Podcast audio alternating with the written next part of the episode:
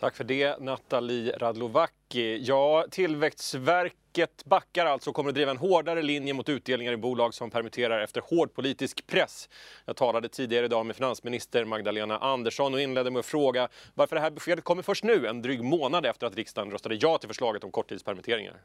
Riksdagen gjorde ett uttalande då som vi trodde skulle vara tillräckligt för att det också skulle tillämpas i, som en del av lagstiftningen. Men nu har vi ytterligare förtydligat lagstiftningen här så att det ska vara glasklart för alla vad det är för någonting som gäller. Det här slår ju hårt framförallt mot stora börsbolag som nu i efterhand får anpassa sig med förändrade förutsättningar. Vad säger du till dem? Vår bedömning är ju att i och med att det var så tydligt i lagen att man ska ha stora ekonomiska problem för att kunna ta del av det stödet så är ju nog vår bedömning att det här alltid har varit en del av lagstiftningen. Men nu blir det än tydligare än tidigare. Finns det, finns det inte en risk att eh, det här kan leda till fler varsel istället för korttidspermitteringar här bolagen? Ja, men om bolagen går bra och kan göra stora utdelningar, ja, då ser jag inte att de skulle behöva varsla heller. Det här är ju ett besked som kommer efter en, en lång politisk diskussion. Hur har, hur har diskussionen gått eh, över partigränserna? Är alla överens i den här frågan? Ja, det har varit total enighet i eh, finansutskottet i den här frågan och eh, det är bra att det finns ett så brett stöd för den här synen. För det är klart, det här är ju ändå skattebetalarnas pengar som, som går till eh, de här bolagen för att de ska klara sig igenom den här krisen. Och det är klart att då är det meningen att de pengarna ska gå just till bolagen och inte vidare ut till aktieägarna. Anders Hägerstrand är med oss, nyhetschef på Dagens Industri. Anders, vad säger du om beskedet idag från Tillväxtverket? Ja, det, den, de, de, signaler vi får från, eh, från företagen ut, storföretagen ute i Sverige just nu så är ju att det här ökar risken för varsel de företagen hade räknat med att få pengar, kunna transferera pengar från staten till sina anställda för att behålla de anställda i bolagen. Nu, nu, och samtidigt kunna också tillgodose sina aktieägare. Nu, kan de inte, nu får de inte göra det, det blir väldigt tydligt idag. Då ökar risken för att de istället måste säga upp folk och att folk tvingas lämna företagen. Ta ett företag som SKF till exempel, som nu hade, som delade ut pengar här tidigare under våren till sina aktieägare, har tagit emot permitteringsstöd. Nu säger de att de inte har permitteringsstöd. Jaha, de måste spara på något annat sätt, konstaterar vdn Alrik Danielsson, kan jag tänka mig. Och, och, och, då blir det att han kommer att tala, risken är stor att de kommer att tvinga säga upp folk. Som finansministern sa tidigare här i sändningen då, har man råd att dela ut pengar så har man råd att ha kvar personal. Det är, det, det, det är rena rama politiken det där och det, det, står på två, det finns två synsätt. Alltså, ena synsättet är som hon säger då att, att, att, eh, att, att alla pengar ska läggas i en klump.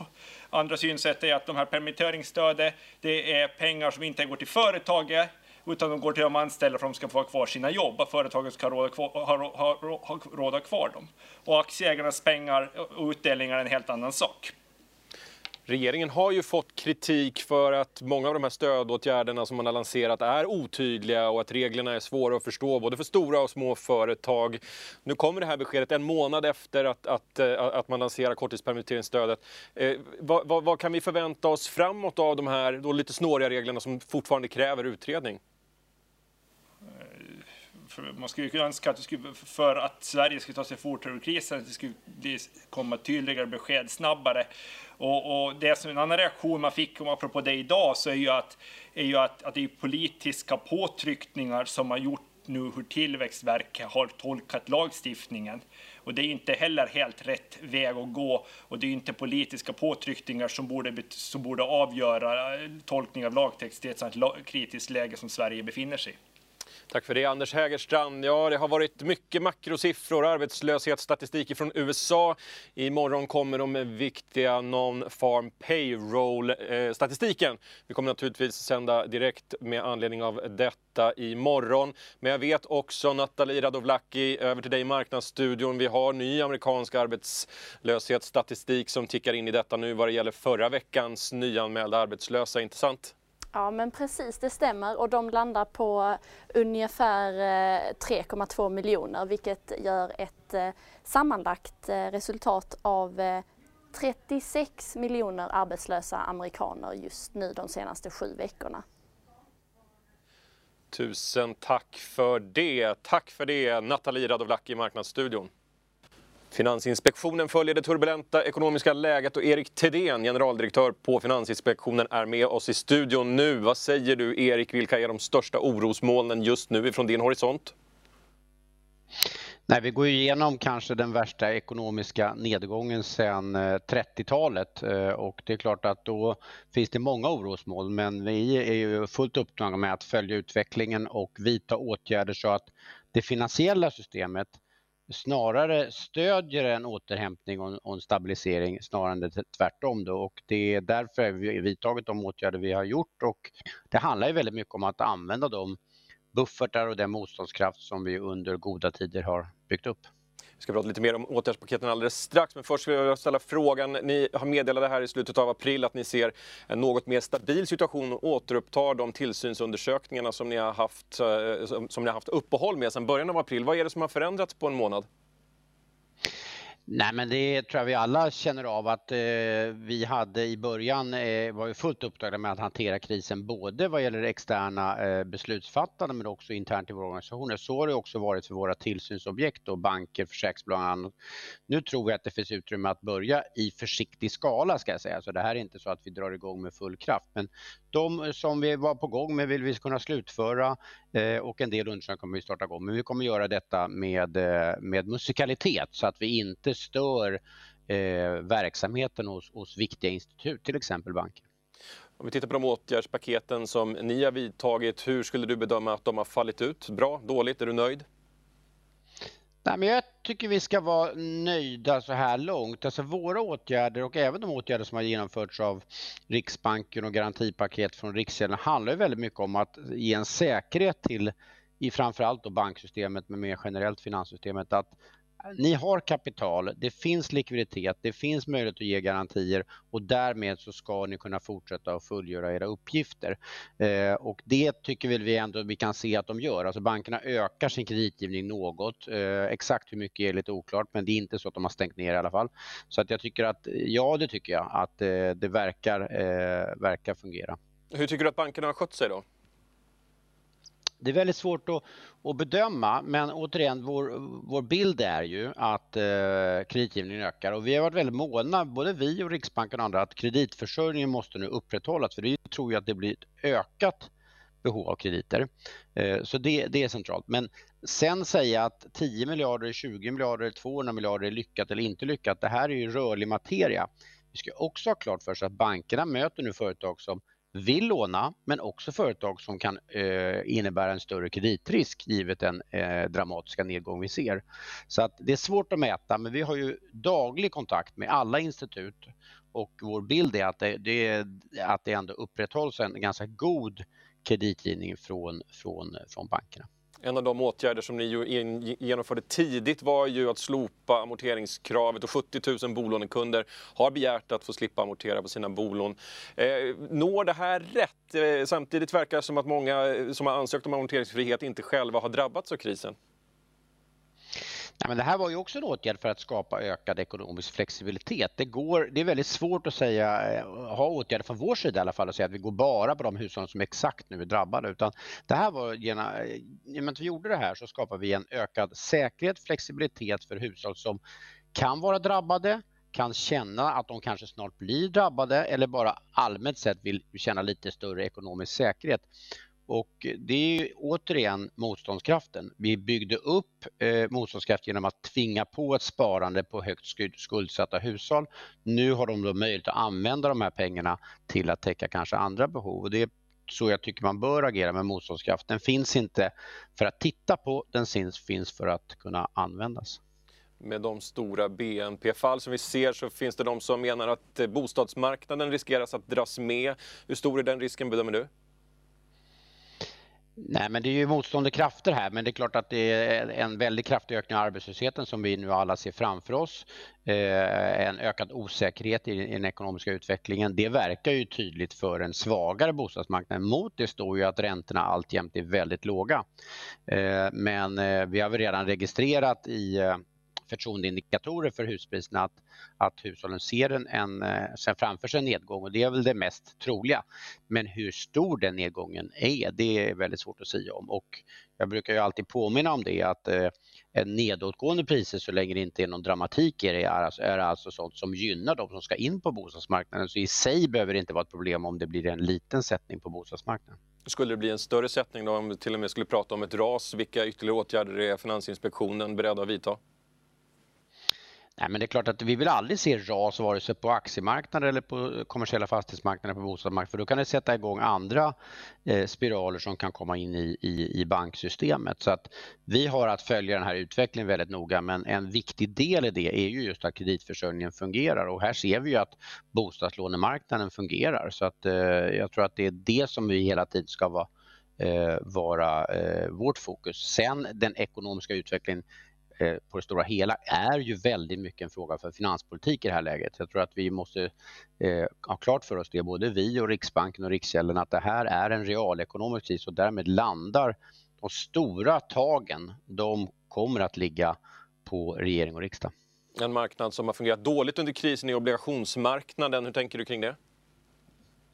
Nej, men så är det och jag, jag, tror man kan konstatera att eh, likviditet det är ett sånt där begrepp som är väldigt lätt att säga att något är likvitt i, i eh, lugna tider när solen skiner men när det blir sämre då är det som var likvitt typiskt sett inte lika likvitt. Det gäller ju verkligen på företagsobligationsmarknaden. Men det gäller nog också på mindre aktier och kanske generellt sett på marknader. Nej, men här tror jag att det finns anledning för oss att, och det har redan börjat en sån diskussion också internationellt, vad är det för typer av instrument som ska finnas i den här typen av fondstrukturer, alltså våra, våra, våra typiska äh, äh, fond, fondbolaget. Ska man kunna ha den här typen av instrument? Så här långt har vi sagt ja det kan man för de är börsnoterade och får betraktas som likvida. Den här krisen har lärt oss att så kanske inte är fallet så att jag tror det kommer komma en diskussion om eh, hur, ska vi, eh, eh hur ska den här typen av fonderna, eh, fonder se ut i framtiden. Idag meddelade regeringen att man ska tillsätta en särskild utredare som ska granska eh, samtliga stödåtgärder i coronakrisen för att upptäcka missbruk, fusk och fiffel som ska stoppas. Eh, som exempel på det nämner man bolag som vill dela ut miljarder till aktieägarna och samtidigt vill få stöd av staten och samt företag som fuskat med permitteringarna. Kan du säga någonting om hur ni på Finansinspektionen följer den ekonomiska brottslighet eller den typen av fiffel som kan följa i den här krisen? Vi är ju inte en brottsutredande myndighet utan vi är en tillsynsmyndighet. Däremot får vi väldigt mycket inspel från inte minst privatpersoner och också företag som ringer in till oss och säger att det här har vi sett och den typen av information är oerhört central. Dels kan vi använda den för vår egen tillsyn och dels så kan vi använda den för att skicka vidare då till brottsutredande myndigheter. Så att det är väl ungefär den rollen vi har. Men, men, och sen då vad gäller utdelningar så har vi varit tydliga med att eh, banker och kreditinstitut i Sverige tycker inte vi ska dela ut pengar i den här Eh, pågående krisen. Så det är väl den delen vi har gjort där. Där är vår bedömning att i stort sett alla följer den eh, ganska hårda rekommendationen som vi skickade i ett brev till bankernas ledningar. Lite i skymundan av coronakrisen så kom det ett meddelande att Finansinspektionen och Polismyndigheten utvidgar sitt samarbete för att bekämpa penningtvätt och finansiering av terrorism i den finansiella sektorn. Kan du utveckla, vad, vad handlar det om?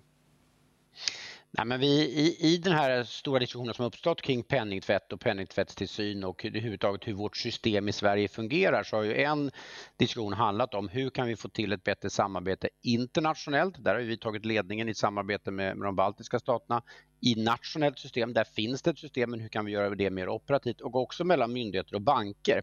En del har då pekat på att vi måste få till lagändringar och det är säkert eh, rätt och riktigt, det sitter en utredning och tittar på det.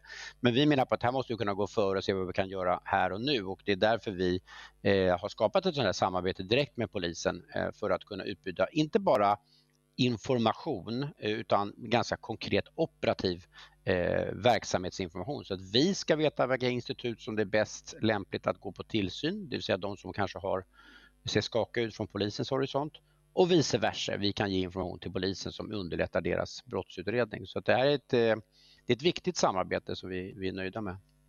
Intressant. Erik Thedéen, generaldirektör på Finansinspektionen. Tack för att du tog dig tid att dela med dig av dina insikter här i Ekonomistudion. Tack så du ha. Ja, hur går det egentligen med jakten på ett coronavaccin och när kan vi förvänta oss ett vaccin på marknaden? Matti Sellberg, professor och vaccinforskare vid institutionen för laboratoriemedicin på Karolinska institutet är med oss i Ekonomistudion. Välkommen Matti! Ja, berätta, hur går det egentligen? Ja, hej, eh, tackar. Eh, jo, det, jag tycker det går fantastiskt fort. Det har aldrig gått så här fort inom eh, vaccinutvecklingen tidigare. Eh, och ja, när har vi ett vaccin? Det är ju det, du är nog inte den enda som frågar det. Eh, jag skulle väl säga att om vi tittar på de som ligger längst fram, eh, då har vi CanSino i eh, Kina. De inledde fas 2-studier för ett par veckor sedan, vilket är ju ganska långt kommet skulle jag säga.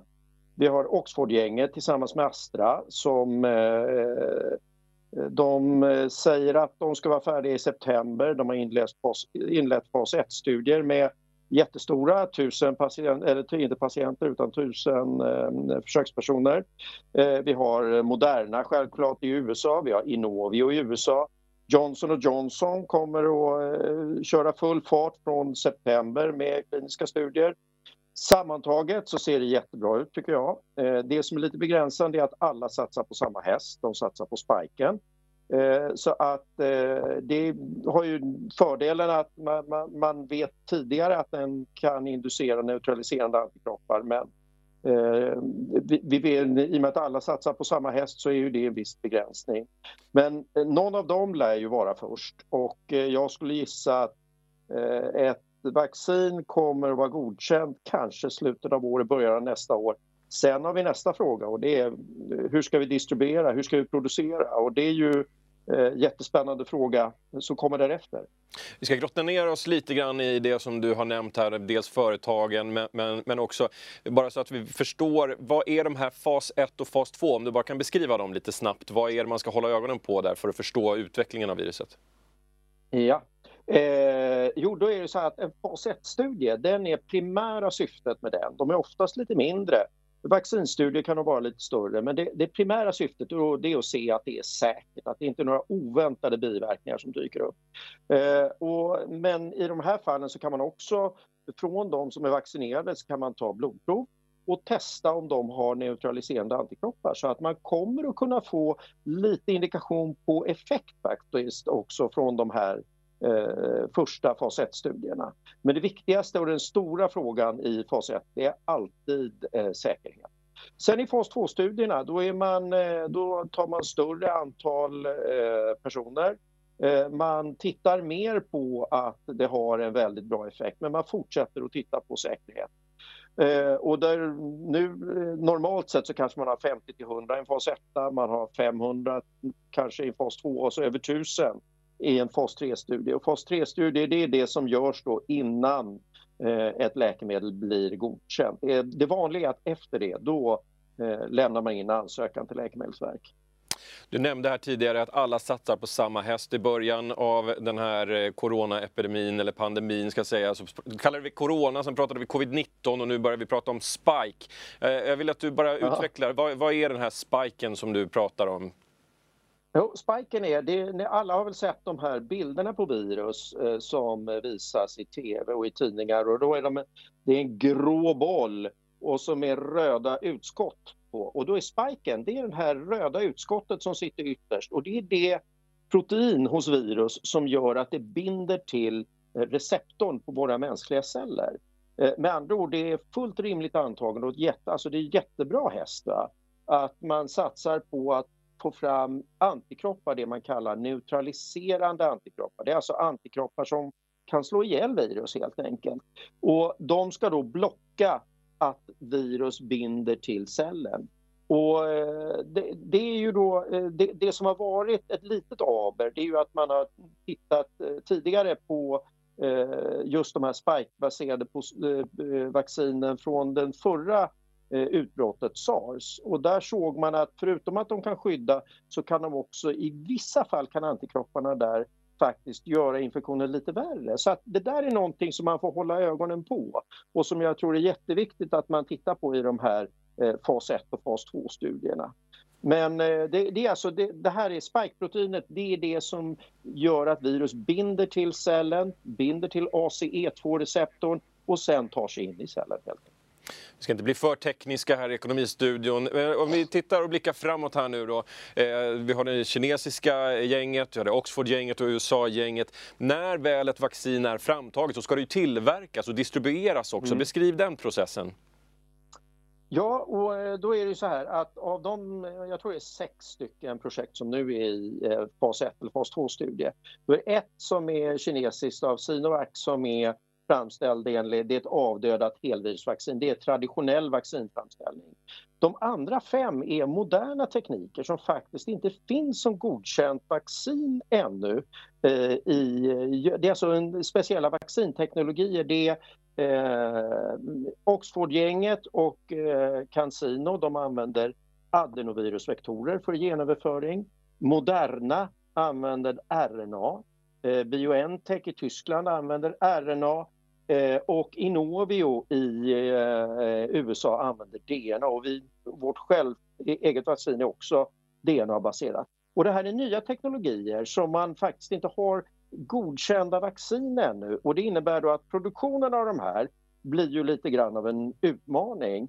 Jag tror att adenovirusvektorerna, även Johnson Johnson satsar på det, där kommer man att kunna eh, producera miljontals doser. Det kan jag mycket väl tänka mig.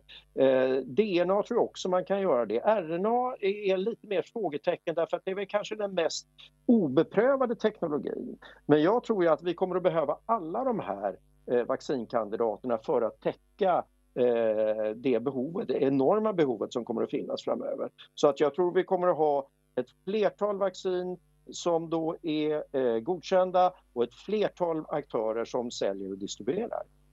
Du säger det här är en oprövad teknik. Vad betyder det för viljan att faktiskt, för människor att ta det här vaccinet? Många lever ju fortfarande med minnet av de barnen som drabbades av narkolepsi i samband med svininfluensavaccinet. Ja, det är, absolut. Det, har jag full förståelse för. Och, eh, Eh, det, däremot så är det ju så här att eh, om vi tar exemplet svininfluensan så var det ju så att faktiskt att influensan i sig orsakade narkolepsi. Och nu vaccinerade vi då 2009 samtidigt som influensan spred sig.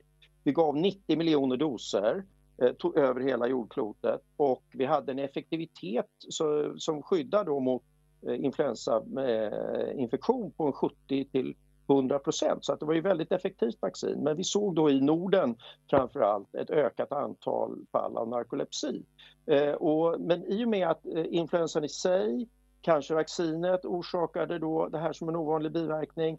Eh, jag, jag, tror inte att vi behöver vara oroliga för just den typen av biverkningar i det här fallet. Däremot, det är nya teknologier, absolut är det så. Men där finns det ett stort ansvar både för de som utvecklar Eh, forskarsamhället och de regulatoriska myndigheterna att vara väldigt vaksam på eventuella biverkningar. Så att det, allting vi gör inom medicinen det har biverkningar men de måste vara eh, acceptabla. Det är ett, så jag tycker att när ett, väl, ett vaccin blir godkänt så kan man ha förtroende för att det kommer inte att ge allvarliga biverkningar. Om det är så, så kommer det vara mycket, mycket ovanligt. Vi ska strax runda av, eh, men slutligen vill jag bara eh, fråga dig, du är ju vaccinforskare, men kan du nämna någonting om den här diskussionen som vi hör om just det här läkemedlet Remdesivir som, som vi får olika bud hela tiden om det är, är, hjälper att eh, tillfrisknandet eller, eller, om det är bara, eller om det är helt verkningslöst. Remdesivir är ett misslyckat läkemedel mot ebola vad jag förstår. Vad, vad är de senaste buden? Ja, de senaste, det har ju kommit ett, eh, lite olika studier. Det har kommit kinesisk studie då som antyder att det inte har en så tydlig effekt. Sen har det då kommit amerikanska studier eh, som då eh, visar att det kan förkorta behandlingstiden. Så att, eh, det, det, är ju inte så att eh, Remdesivir kommer att vara the magic bullet på något sätt. Men att det kommer att vara någonting som man tar till i den arsenal av läkemedel man har för att eh, behandla eh, covid-19. Det är ingenting som är i pillerform utan det här är någonting som man ger intravenöst till de som då är inne på sjukhus. Intressant. Vi följer naturligtvis utvecklingen eh, framåt. Du är välkommen tillbaka till Ekonomistudion, Matti. Jag säger tack. Det är torsdag och börsen är på småputtrigt humör upp lite 1% idag. Och torsdag betyder också att DI Weekend landar i prenumeranternas brevlåda imorgon bitti och redan i eftermiddag på di.se. I coronakrisens kölvatten går en oväntad bransch som tåget, sextechbranschen. Sexleksaker har gått från att vara tabubelagda till en miljardmarknad och utvecklingen drivs av kvinnliga entreprenörer.